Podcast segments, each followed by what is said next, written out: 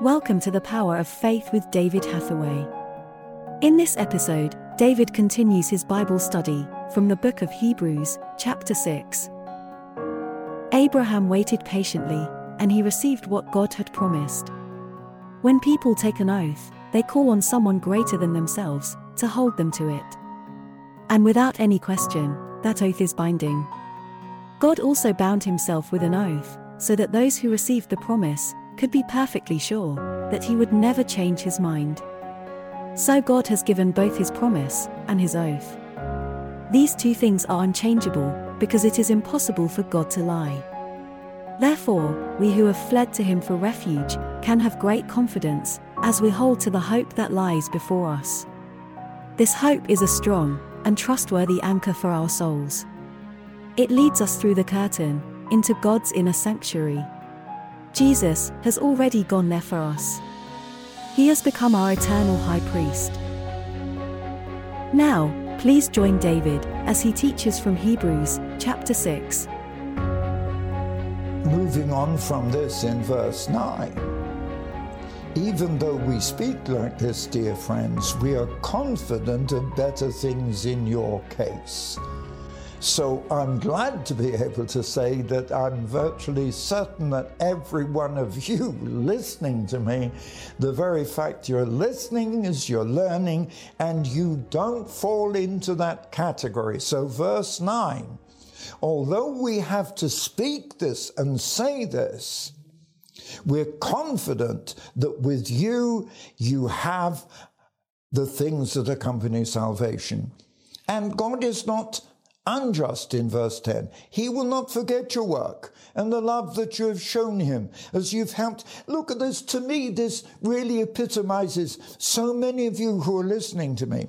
God is not unjust. Verse 10. He won't forget your work, the love that you've shown him as you've helped his people and continue to help them.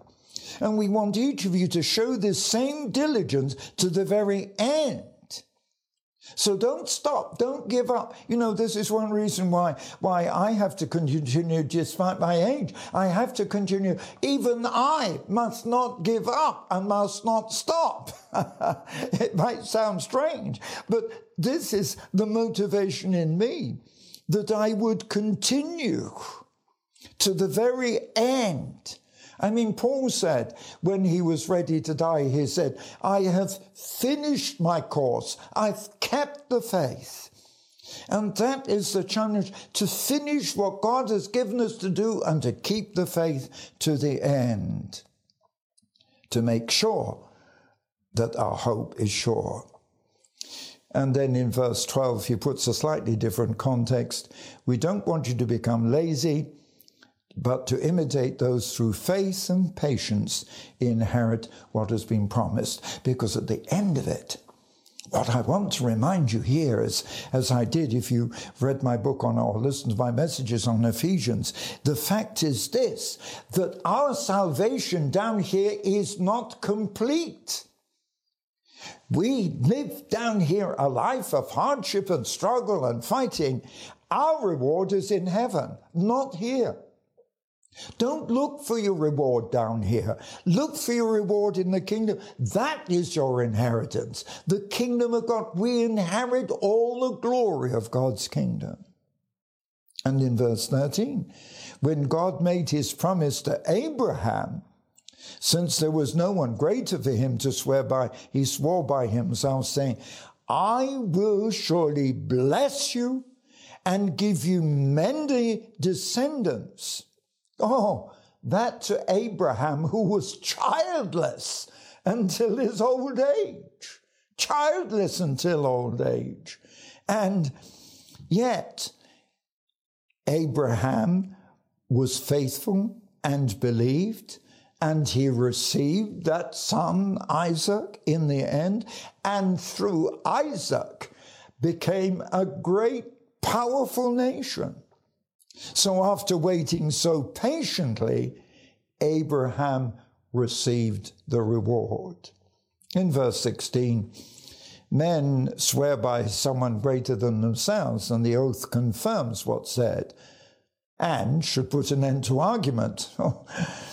um, I wish this were a little bit more true today, but it certainly is from a legal sense that if you have a legal argument, if you have a legal agreement, that does solve the issue. But he puts it like this because there is an oath which puts an end to argument, God wanted to make the absolute certainty and the unchanging nature of his purpose very clear. To whom? To the heirs of that promise. And we live today knowing the certainty that God cannot fail. God will keep every promise in the book. And God confirmed it. And in verse 18, God did this so that by two unchangeable things, in which it's impossible for God to lie, we who have fled from the world and taken hold of this new faith offered to us may be encouraged. Because in verse 19, this hope that we have is the anchor that keeps our soul. You know, you know I'm a sailor and I know what an anchor is, and I know how the ship is dependent on it. But we have an anchor that keeps the soul firm and secure. Why? Because the anchor is not in sand, the anchor is, Paul says, in the heavenly place, in the inner sanctuary, behind the curtain, where Jesus, who went before us, has entered. So our anchor, where our faith, our salvation is anchored in heaven. Because that's what it says. That's where Jesus, who's gone before us, has gone and entered into the very kingdom of heaven as we know. And just as we have the certainty that Jesus is in heaven, so we have the certainty that our hope, our faith, is anchored in heaven. So, this is why Jesus is so so many times referred to as the illustration, the evidence, and the proof. For example, with resurrection, how do we know the evidence of resurrection is Jesus rose from the dead? He was human. I was talking about this and preaching on Sunday morning. Uh, that, that, that Jesus was so human, he divested himself of everything and lived as we live, subject to all the sin, the temptations that we have without sin but the fact is this that when he went to death, he did so in the greatest act of faith. A 33 year old young evangelist went to that cross, not well, his only certainty was in his Father that he would rise again. But the fact is, he did and was seen alive for 40 days. So you see the evidence that our anchor is in Christ, where Jesus, who went before us, is there, and he has become our high priest after the order of Melchizedek. And that is another big subject which I'm going to have to deal with next week. God bless you. Keep watching, keep listening. During August, David held 12 days of ministry in Kazakhstan. David writes In Astana, the seat of government, they only managed to get my permit one week before our meeting started. But they doubled the seating capacity in the church, and every meeting was virtually full. There were wonderful miracle healings, including one preteen Kazaki girl, born with crippling cerebral palsy. Her uncontrollable salivation dried up instantly, then she began to place her twisted feet flat on the floor and walk. Two other remarkable things happened. For the first time in 20 years, they were allowed to put a banner in the street to advertise the meetings. And after 20 years of provocations, deliberate disturbances, created to bring in the police, we enjoyed absolute peace. From there, I flew with my team to Almaty, the commercial capital. Two different churches, three days of powerful teaching, and evangelism, two meetings every day. People came to the evangelism from all over Kazakhstan, by car, by train. Some even flew in, so great is their hunger for God. Now, after 20 years of persecutions and strong prayer, in Kazakhstan they sense they are standing on the edge of, indeed, even in the epicenter of a new revival. I'm living in an experiment because, with God, nothing is impossible.